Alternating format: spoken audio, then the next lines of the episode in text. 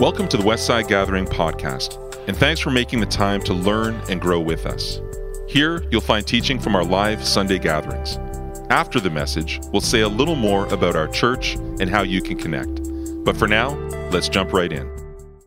Well, we're going to shift gears and jump into the scriptures, but not shift gears in a way where we're doing something different. We're just changing the element of worship um, that we get to participate in this morning. And so we want to want to listen uh, to how the Lord speaks to us. We've been in this series called Flickering Lampstands. I'll get to that in a moment, but I want to start off with a story, um, a little bit of a story. So I, I'm going to be honest with you guys. Some of you know that we have a dog at home. I was the kind of guy that never wanted a dog, ever. And I always felt the pressure to get, the, to get a dog, first for my son, and then as my daughter got older, I got the pressure from my daughter. And then as my wife leaned into the whole thing periodically from my wife, and then from all the dog lovers in our lives, all the pressure was mounting. Then, seven or eight years ago, the pressure mounted in this perfect storm where my son and daughter and wife, and I think the canine do- uh, gods among us, uh, just kind of like worked against that. And I caved and we got a dog. And it's been great ever since. Her name is Jazz. We love her. It's awesome. But man, that, that, that moment of pressure from all sides, when you're like, everybody is like telling you to do this or do that or whatever. And getting a dog is really not a big deal or that bad of a thing. It's a great thing. But sometimes you have felt the pressure from all sides in other parts of your life. Sometimes you felt the pressure from all sides in negative things, not positive things like dogs, in negative things that are extremely hard. Sometimes it's cultural pressure and it feels like a perfect storm, or sometimes it's political pressure, sometimes it's ideological pressures, sometimes it's financial pressures. And you feel feel the mounting pressure and it feels like it's just a weight on top of you and you're struggling because you're afraid to cave. And I want you to keep this picture in mind of pressures mounting around you as we explore another church in this series. Um, another church who received a letter from the Apostle John in the first century. We're, uh, as I told you, in a series called uh, Flickering Lampstands. And uh, it's this idea as we get from Revelation chapter 1 to 3, where John sees a vision and God gives him this vision, and he sees these seven lampstands, which represent the seven churches that are going to receive this letter, and Jesus, who is, who is among them. And so today we get to learn about this other church. It's called the church in Smyrna. Back then, they didn't give churches names. There was no West Side or La Chapelle or, I don't know, think of a name of a church. And it was just like the church in DDO, you know, like that, that's kind of what it was. And, and Smyrna was a region of the Asian, um, of the of Asia Minor at the time. And Smyrna was a, like a really reputable place. It was known as the crown of Asia. Sometimes it was called the flower of Asia. It had a significant seaport and a lot of economic opportunity. It also had an amphitheater and a place for people to gather in large numbers. And it's a city that's still around today in modern Turkey called Izmir. Now, the church in Smyrna felt mounting pressure from multiple sources around them, two particular, which we'll get into. And that's partly why we called this series Flickering Lampstands, because each church has a light, but sometimes it feels dim or flickering or not as strong as it can be. And so here's this word to this church in this area called Smyrna in the first century. Revelation chapter 2, verse 8 to 11. If you got your Bibles, feel free to open to it or follow along or listen. And each of these churches get a word from Jesus, and here's the word from the, for this church. And to the angel of the church in Smyrna, write These are the words of the first and the last, who was dead and came to life. I know your affliction and your poverty, even though you are rich. I know the slander on the part of those who say that they are Jews and are not, but are a synagogue of Satan. Do not fear what you're about to suffer. Beware, the devil is about to throw some of you into prison so that you may be tested, and for 10 days you will have affliction. Be faithful until death, and I will give you the crown of life. Let anyone who has an ear listen to what the Spirit is saying to the churches. For whoever conquers will not be harmed by the second death. Let's just pray. God, again, we pause because we so desperately need the voice of your spirit in our lives. And um, we embrace and welcome and receive um, this ancient word as a fresh word to us today as you want to speak it. In your name we pray. Amen. Here's these words from Jesus again to this church. I love speaking to people. This is great. You know, I mean, it's like, I mean, I love speaking. I'm good with speaking to the camera, and I feel, every, you know, I kind of feel that we're all together. But this is really cool. Uh, sorry, I just had this wonderful moment. So, um, so here, here's Jesus, right? It's a word to this church, to this group of people in the city called Smyrna, and same thing to Ephesus and to other churches. He says these words: "I know this about you," or "I know something about you." Jesus is one who walks among the lampstands, we learn in Revelation chapter 1, and he walks among the churches. He knows them intimately, deeply. Uh, he understands their pain, their successes, their struggles, their feelings, their pressures.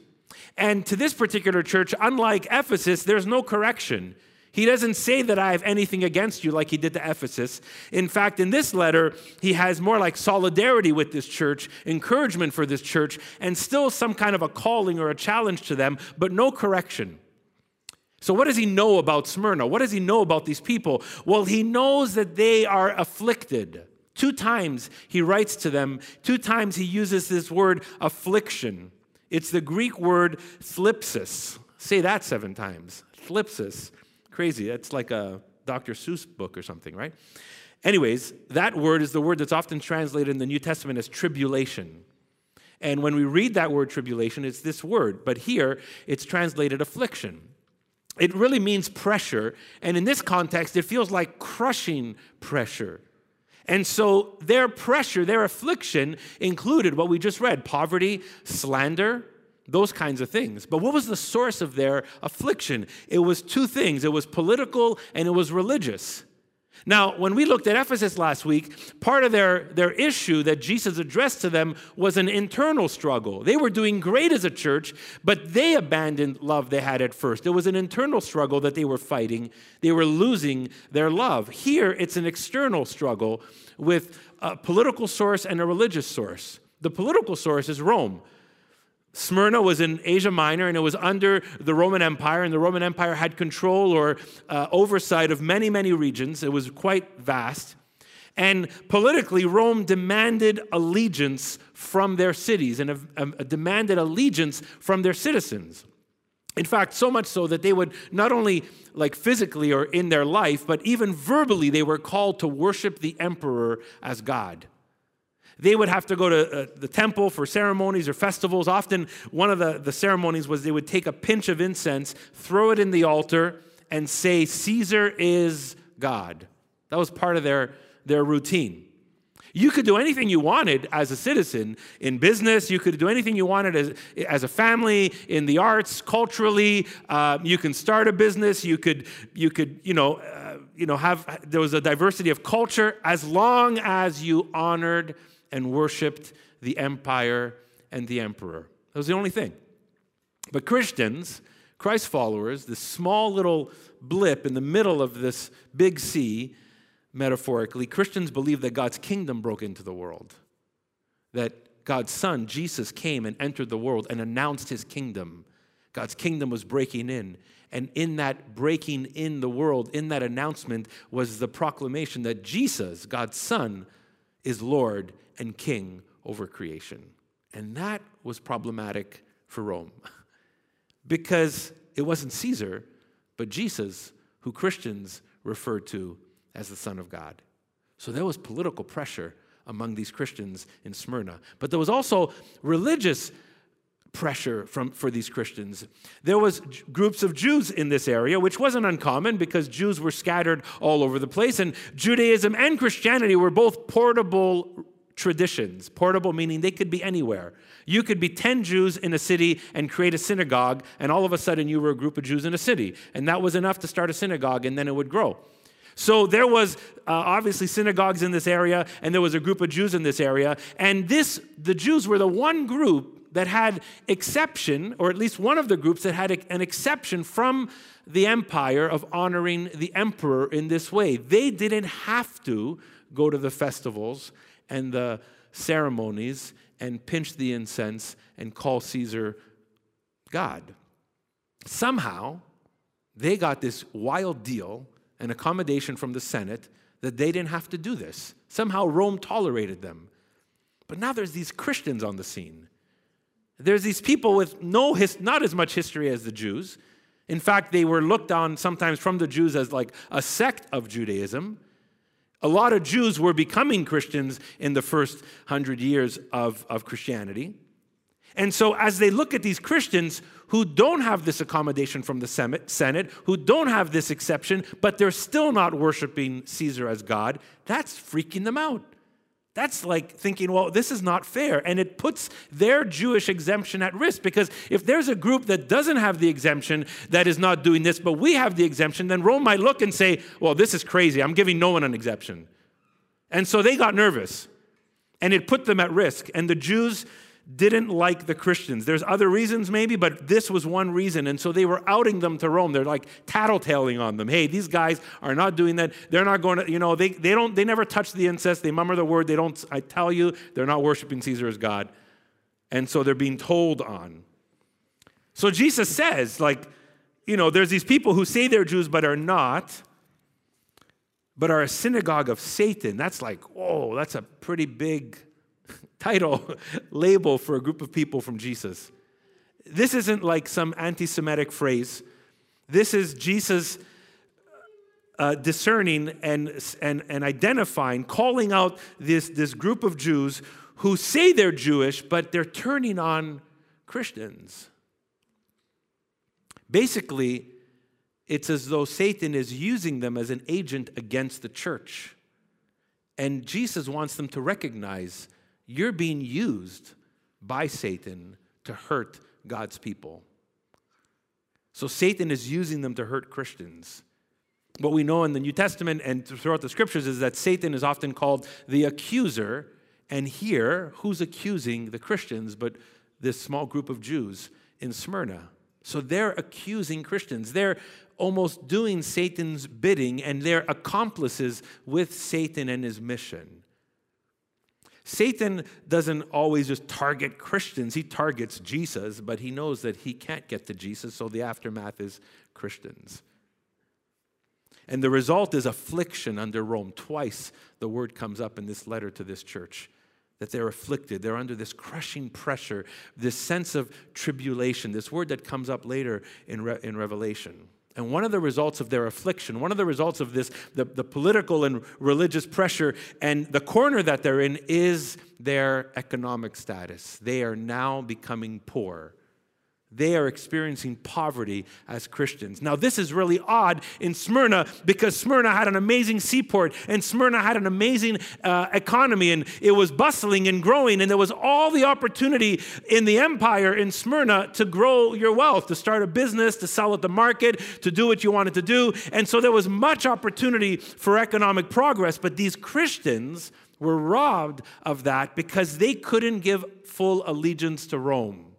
There was this phrase that was often said in the Roman Empire, or asked to be said, and it was Rome first in all things. Rome first in all things. Now, we're far removed from that ancient time, but we see this in our world. We see this in nations. We see it today. What's going on in another part of the world? It's like my needs, my desires, my progress first. Who cares what happens to everybody else? We can often say that as Canadians. We've often heard it as Americans, not that we're Americans, but from Americans. Rome first in all things. And whenever those words are more important to us than the Lord we follow, we run into conflict, contrast. And here are these Christians. We're poor in a wealthy city, we're poor in economic opportunity. My brother Rick had gone to um, Pakistan several years ago with a Christian organization, and they were serving in a university there. And uh, he met this small group of Christians that um, were attending this university in Pakistan, and the population of that school was like 98% Muslim, which is fine. That's part of the world. And so they got to meet these Christians, and, and they asked the Christians, What are some of the things you feel, experience here as Christ followers? And one of the things they mentioned, they said, You know what's really tough? You know, they had, they had love for, for um, their Muslim brothers and sisters, in a sense, those who were part of the student body. But they said, you know what's really tough? We get an A, plus, and my friend who's not a Christian, as a Muslim, gets a, a C or a B, and we still lose the job. We still don't get the opportunity. And it was that little glimpse, that little moment for my brother Rick to see inside the world of what it means to be a Christian small in a big pond where there's no, your opportunities taken from you. We know that this has often happened because of people's race or social status, and it's always horrible. Here, for this, this church in Smyrna, they were poor in a wealthy city. So here we have Satan who's using politics and religion to afflict pressure on the church. In fact, later, one day we'll, when we get to our next, one of our future mini series in Revelation, we're going to see that, that there's a, a, metaphor, an image of a dragon in Revelation 12 to 14, like the Satan who is using two beasts to wage war against the saints. And often those two beasts, one is he uses religion and one he uses politics. And Smyrna is feeling that in this season of affliction. And here's one of the hardest words from Jesus. Here's one of the hardest words from Jesus there's more suffering on the way at least for a little while. Wouldn't that really suck right now this morning if Jesus showed up right now and said, I know what the last 18 months have been for you, but let me tell you, there's a little bit more suffering on the way. Wouldn't that be horrible? Come on, let's be honest. Wouldn't that be horrible? That would be horrible. And that's what this church is hearing. We're like, what? We've already, we're already, like you, you acknowledge, Jesus, we're in affliction, we're under pressure, we're even poor in a rich city where we could be doing better financially, but because of our faith, we're not. There's slander against us, there's more suffering on the way. Jesus says to them, Do not fear what you are about to suffer. There's more suffering coming. And then he says, Beware, the devil is about to throw you into prison. It's more suffering. But there are these words do not fear and be faithful. He says in the middle of verse 10 be faithful until death. Do not fear.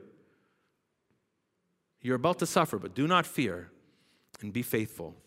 It's almost as like right in the middle of their current and future suffering, Jesus is calling them to be faithful without fear. To be faithful without fear. And to be faithful means to continue being a witness for Christ and God's kingdom right where they are in that town or city of Smyrna. Jesus was called a faithful witness by John in Revelation 1. When he talks about God the Father, Son, and Holy Spirit, he, he refers to Jesus as the faithful witness. Jesus who went to the cross, Jesus who fulfilled God's will, Jesus who was faithful in his, in his purpose, Jesus who in his faithfulness won our salvation and hope and resurrection and eternity. Jesus, in his faithfulness, secured our forgiveness. Jesus was a faithful witness to God's kingdom. And even John was a faithful witness to, to, God's kingdom. John literally says in, in Revelation 1, he says, I'm in, I'm, I'm in the island of Patmos because of the word of God and the testimony of Jesus. So John is a faithful witness. So when this church hears this word from Jesus, the faithful witness, transcribed by John, the faithful witness, that they would remain being faithful in their witness. That's a strong word. And they're called to be witnesses. That, that, word witness, the, the original word is more like martyr, right? And today, when we say the word martyr, we think the worst, we think death. But the word witness, when Acts, in Acts chapter 1, verse 8, when, when Jesus tells the disciples, You will be empowered to be my witnesses, he didn't say you're going to be empowered to die. He meant you're going to be empowered to be my witnesses, to be a reflection of my kingdom, to alert the world to who I am and what my kingdom is about. Now, over the course of 10 years and then 50 and 100 years and two centuries and three centuries, the first church in the first 300 years experienced a lot of suffering because of their witness. So the word martyr got associated with death. They became a martyr. Their witness often led to struggle and sometimes death. Faithfulness for you or me, if you were faithful to be present here today, or faithful to live out your faith, or faithful to alert your neighbors to the kingdom of God tomorrow morning when you're on your walk, it will very unlikely lead to your demise. Not in our culture. But the church was known in the first, they knew suffering in the first 300 years because of their witness. Jesus calls them to be faithful. And I think what's happening here is Jesus is, in, in a sense, saying, I might not remove your suffering, but I promise that you'll get through it. I might not remove your suffering, but I promise to get through it. And here's how they get through it there's a few things. First is they get through it because it's, there's purpose to it. They are witnesses to be to alert the world around them to God's kingdom. And they've come to know the goodness of God and they've come to know the grace of Jesus and they've come to know the power of the Holy Spirit. And for them it's worth it. Like Paul said in Acts where he says if I, if I know nothing I, I want my life to be given over to be a testimony to be a witness so that the world will know who Jesus is. And this these Christians Jesus is reminding them as John transcribes this and gives it to them that they have a purpose, their suffering has a purpose. Later on in Revelation, when we hit Revelation 13 one day, the two witnesses are actually killed, but their suffering becomes a witness to the world of the kingdom of God. So here, this early church, they're going to end up reading the rest of, hearing the rest of John's letter. Their suffering will alert the world around them of God's kingdom. That sounds so counterproductive, but somehow in our struggle and in our suffering, the world comes to know who Jesus is. And, and now there were some themes in the Old Testament, right, where people would tease a theme like, it, like if someone was faithful or righteous, they'd be successful. Or look at King David and Solomon, how wealthy they were.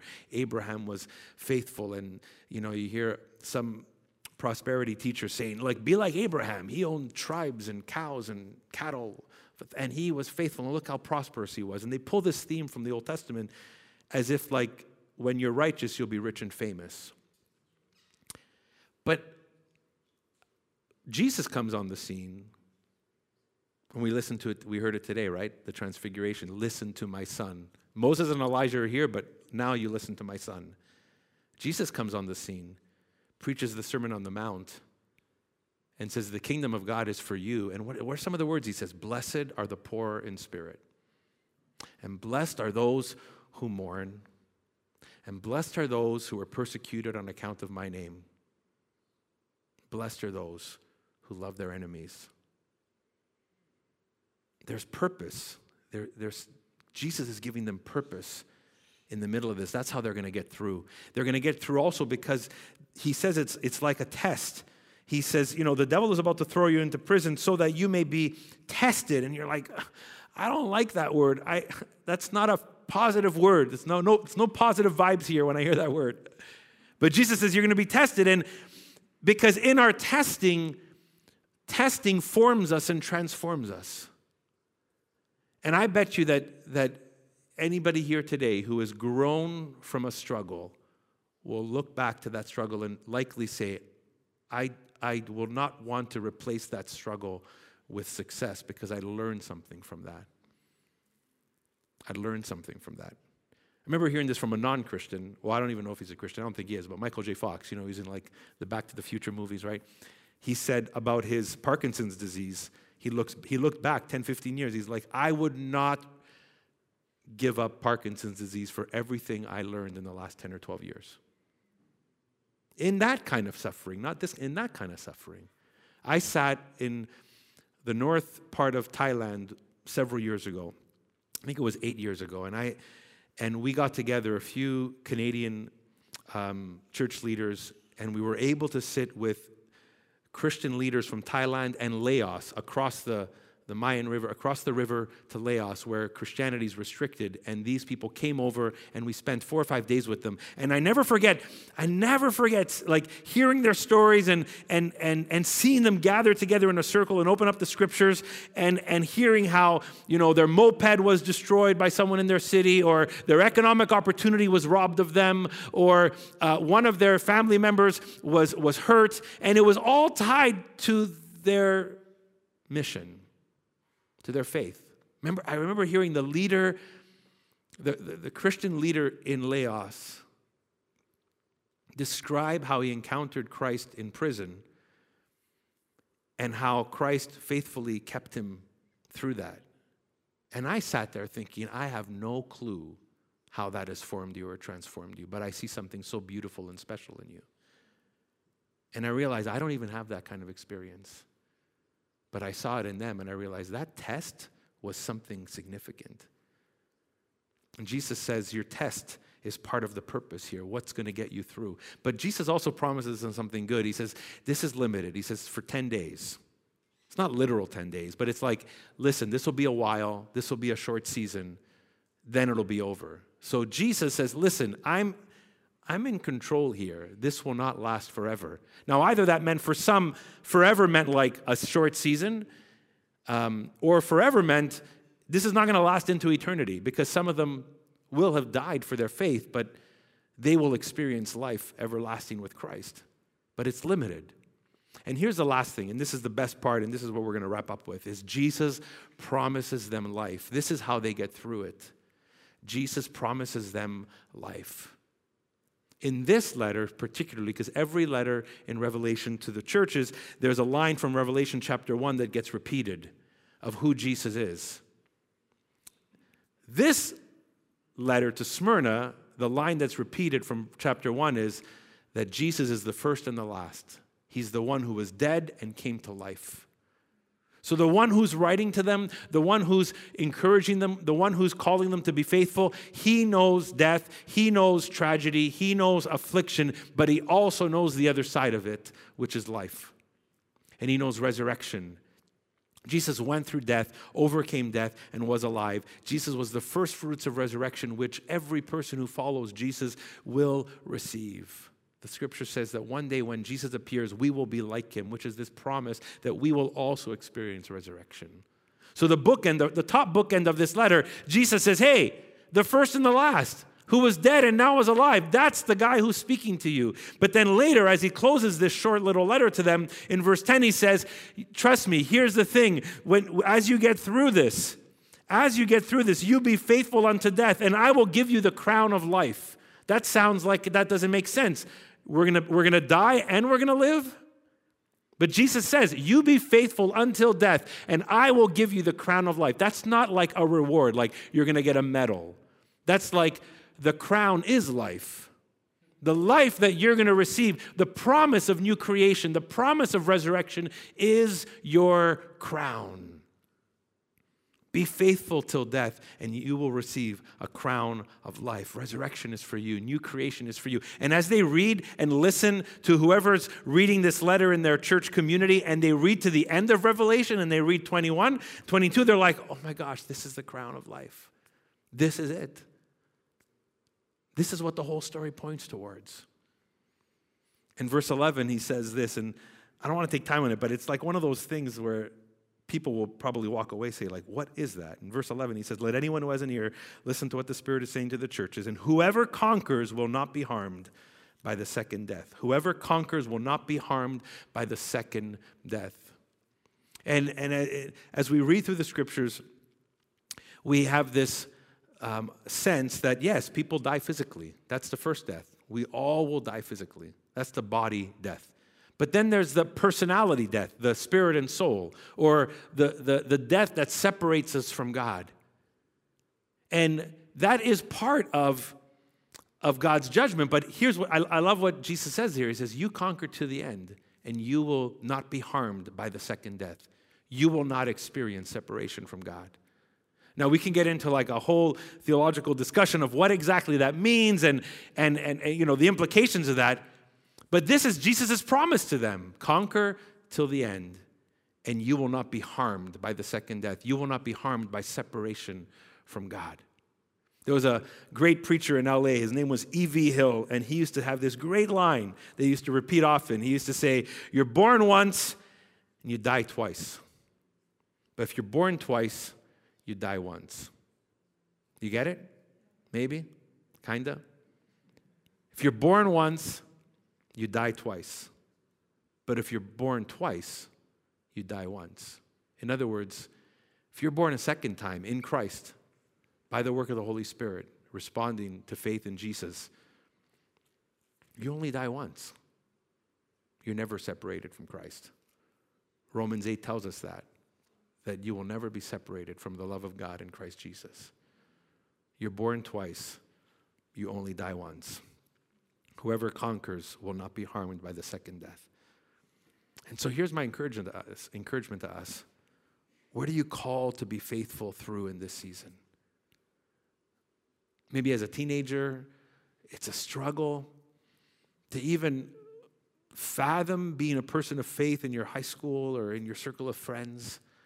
Maybe as a young adult, going through like deciding your vocation and relationship issues and, and, and the culture around us. It's like, how, how do I follow Jesus faithfully in the middle of this pressure? Maybe as uh, someone who is a parent or a spouse, and you're trying to parent in this season, you're trying to be a, a, spouse in this season, and, and you want to do that in a way that honors Jesus. And sometimes the pressure of parenting or, or, or the worry, the anxiety of how am I helping my kids, you know, get through life and all the challenges, or maybe someone uh, who is single either for a season or as a vocation, the, the struggles of what that might look like as a Christ follower. Maybe it's even how we run our business or finances or investments. And we're also look back and say, hey, wait a second, how what's the pressure around me in our culture to do this or this or this with my finances or to, to do this and make more with it or whatever. And we have to stop and say, is there a way that I might not, I might make less, but following Jesus is better? And all these questions. And I just want to encourage you to be faithful in this season, to be faithful in this season, to be a faithful witness in this season, and to let this church, Smyrna, remind you of the struggle, but also remind you of the promise remind you of the struggle, and remind you of the promise. Now, strange thing is that there's like other cities in the world that they called Smyrna. And there's one in Delaware on the east coast of the States. And uh, if you get off the highway there, you'd likely get off Smyrna either because you live there, because why would you go to Smyrna? Uh, or because there's a beach a few miles away, and that's the east coast. So that's why you get off the highway. But as you get off the highway in Smyrna, what you would notice is that there's a church. And the church is called the Church of Polycarp or Saint Polycarp. Now you might like say, well, who's Polycarp? Well, Polycarp was around when John wrote his letter to or wrote Revelation, and Smyrna read it. Uh, Polycarp was about 30 years old when John penned these words. Polycarp would have known who John was because John was known. He was the apostle, he was the, the pastor. And here's Polycarp, who 30 years old, is listening to these words and listening to all of Revelation, and he's following Jesus in that time, and he's hearing the words of, of being faithful, and hearing the words of don't fear when you suffer, and hearing the words you will suffer some more. And he's hearing all this, and he's processing this as a Christ follower in his 30s he goes through that wave of suffering and persecution that that church would experience, that Jesus told them it would. He later becomes the pastor of this church. He becomes the pastor in Smyrna. He becomes the bishop of Smyrna. And he spends another 50 years serving Christ. And there's maybe one or more waves of persecution, but definitely a wave of persecution that's significant comes when he's in his 80s. He's pastoring this church, he's 86 years old. He's called or dragged into the arena where crowds would gather, not to watch a sporting event, but to watch Christians be beat up or burned. And that's Bishop Polycarp at 86, being dragged into the arena. And he's told and commanded to curse Christ. And Polycarp says, 86 years I've served him and he never did me any wrong. How can I blaspheme my king who saved me? And they pushed him again swear by Caesar. And these were part of his last words. He simply said, I am a Christian. That's what he said in the arena with a whole bunch of people watching him. And I think that Polycarp heard the words of Jesus in his 30s be faithful until death. I know it's hard for us to associate with that fully in our culture, but here's Polycarp hearing these words in his 30s Be faithful until death. He made it through at least one wave of persecution. But then he ended up dying in another wave of persecution. At 86, he was not sparred or spared from the martyr's death. But, but, he was faithful and he conquered. He didn't fight, he conquered. He was victorious. He was faithful till the end. And he held on so deeply to that promise from the one who was dead and is now alive, from the one who says, Conquer, you will receive the crown of life. Conquer, you will not be harmed by the second death. And then I wonder, why would a bunch of people name a town on the East Coast in Delaware, Smyrna, and then erect a church in the name of Polycarp? Because if you and I go there today, we're probably going to go to the beach.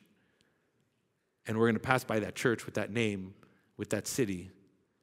And we're like, why would they name it that? And I have a sense that this is what we need in our, in our part of the world. What we need in our own lives, we need symbols, we need memory, we need a callback to remember. Even if it's on your route to the beach, I'm not knocking that. I'm just saying that on the route to the beach, we need to remember there was a church in Smyrna in the, in the first century. There was a bishop named Polycarp in, this, in that era. He was faithful till death. We need these things to remind us, to, re, to help us remember and read these letters properly and not just read them in our own comfort, in our own situation, in our own opportunity. We need these. We need cities called Smyrna and churches called Polycarp because we can so easily forget the kind of suffering that so many Christians have walked through over the centuries. And we're called to be faithful. We're called to be witnesses. We're called to, to follow Christ. And we're also given the promise. Let's pray. Even as we pray um, this morning, I just want to offer this invitation to the life that Jesus gives us, that Jesus promises us. You might be here today and this was not the most um, overly positive Christian message you heard if you're just exploring Christian faith. But the beauty of it is how deeply rooted these people were. And they experienced life in and through Christ that was impossible in the sources around them. And I know that our hearts long for that. I know that even in the middle of comfort, in the middle of success, in the middle of opportunity, in the middle of financial gain, many hearts remain empty and long for true hope, true life in Christ. And if that's you, I just encourage you to press in and make a step of faith in Jesus with us today. Our Heavenly Father, we, we just come very humbly and, um, yeah, humbly before you. And as, as we're reminded from this church, the struggles they were facing. But we also um, are so grateful for the reminder of hope and life and purpose. We serve a great God whose Son is our King and Savior, Jesus, who was dead and is now alive, and who promises us the crown of life. May we, Lord, be ones um, who depend on, who have our lives sourced in that life, the life of your kingdom promised to us. And may we be, Lord, your faithful witnesses. May we be lampstands in our culture, in our city May we be ones who alert our friends and neighbors around us to the kingdom of God. We pray this in Jesus' name. Amen. Amen. God's good. Hey, before you leave, we want to share a little bit of news with you. So I'm going to have Kelly come up and just share something really fun for youth happening this week, and then I will wrap it up. So go for it, Kelly. Good to see you. Good to see you as well. well, hey. good to see everyone here as well. I'm happy to be here with people, so that's great. Uh, so for a lot of students, it's uh, this coming week is March break. So I wanted to uh, announce a couple of things that are coming up uh, this week. Uh, pretty excited because uh, these will actually be first of, a couple of our first activities in person. So on Monday we're going to be uh, doing laser tag and trampoline. Um, so that's going to be around two o'clock at Sky Tag, which is on Brunswick down the street. But you can look on our uh, Instagram account for all the information. And Wednesday, we're going to be doing some other activities on the youth room. We're going to be doing some reno- well, renovation, I guess, painting the walls, uh, doing some uh, uh, some changes to vamp up our uh, our youth room. And in the evening, we'll have a movie night. And then Saturday, we're doing uh, tobogganing. Hopefully, the weather this time will be good for uh, tobogganing because I know we've scheduled it in the past and we had to cancel it. So, yeah, so if you want more information, I'll be in the lobby. And if it's your first time, if you're new here, come see me. I'll be uh, happy to, uh, to meet you and tell you more about our youth ministry. Thank you. Oh, maybe, oh, there I go. Uh, just, just quick news. So, as I mentioned, this Wednesday, we want to just dedicate this Wednesday as the start of Lent to um, praying for peace in our world. And what a crazy moment in history that we're actually called to lament. And so we want to do that this Wednesday together. The next Wednesday, we're having an in person prayer time. There'll be a lot of space here, uh, and we'll uh, spend about an hour together. We want to just craft a, and curate an evening of prayer here on March 9th, on Wednesday. That's happening here. And then just a look ahead for those of you who call Westside home. Uh, we have a vision and budget night on March 29th. That's a Tuesday evening. We'll announce if it's Zoom or live, um, but just keep that date uh, available. That's really, really important. And hey, if you've come today and um, you were looking to give or donate, we encourage you to do that. You can easily do that on our website, but being here live, you can also do it in the offering box. And those of you who are giving already, regularly, recurring, or deciding already through the internet this morning, uh, that is just wonderful. We thank you for that, and that really helps us get into this, continue into this season with uh, so many great things we want to see the Lord uh, do in us. So, so let's, um, yeah, let's just be grateful for that. And I'm going to ask you to stand as we close, and we're going to read this prayer together as we close. We're going to end off in prayer. So let's read it all together. I'd love to hear your voices as we read it, okay? And I'll pull my mic a little further away as we read it together. So let's do this. Eternal God, you reveal to the disciples the everlasting glory of Jesus Christ. Grant us, who have not seen and yet believe, the gift of your Holy Spirit, that we may boldly live the gospel and shine with our, your transforming glory as people changed and changing through the redeeming presence of our Savior. Amen. God bless you, everyone. Have a wonderful day. Stick around and say hi to some people and chat. Thanks for listening. We hope this message helps guide you on your spiritual journey of discovering the life and message of Jesus. We update this podcast weekly, so why not hit subscribe and journey with us? Who are we? Westside Gathering is a local church in the West Island of Montreal.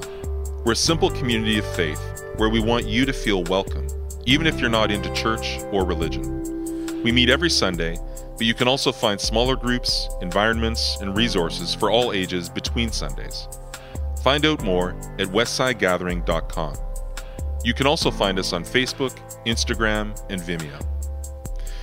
We'd love to hear from you. Ask a question, ask for help, or let us know how we can pray for you. You'd like to contribute financially, just go to westsidegathering.com forward slash giving. Until next time, peace.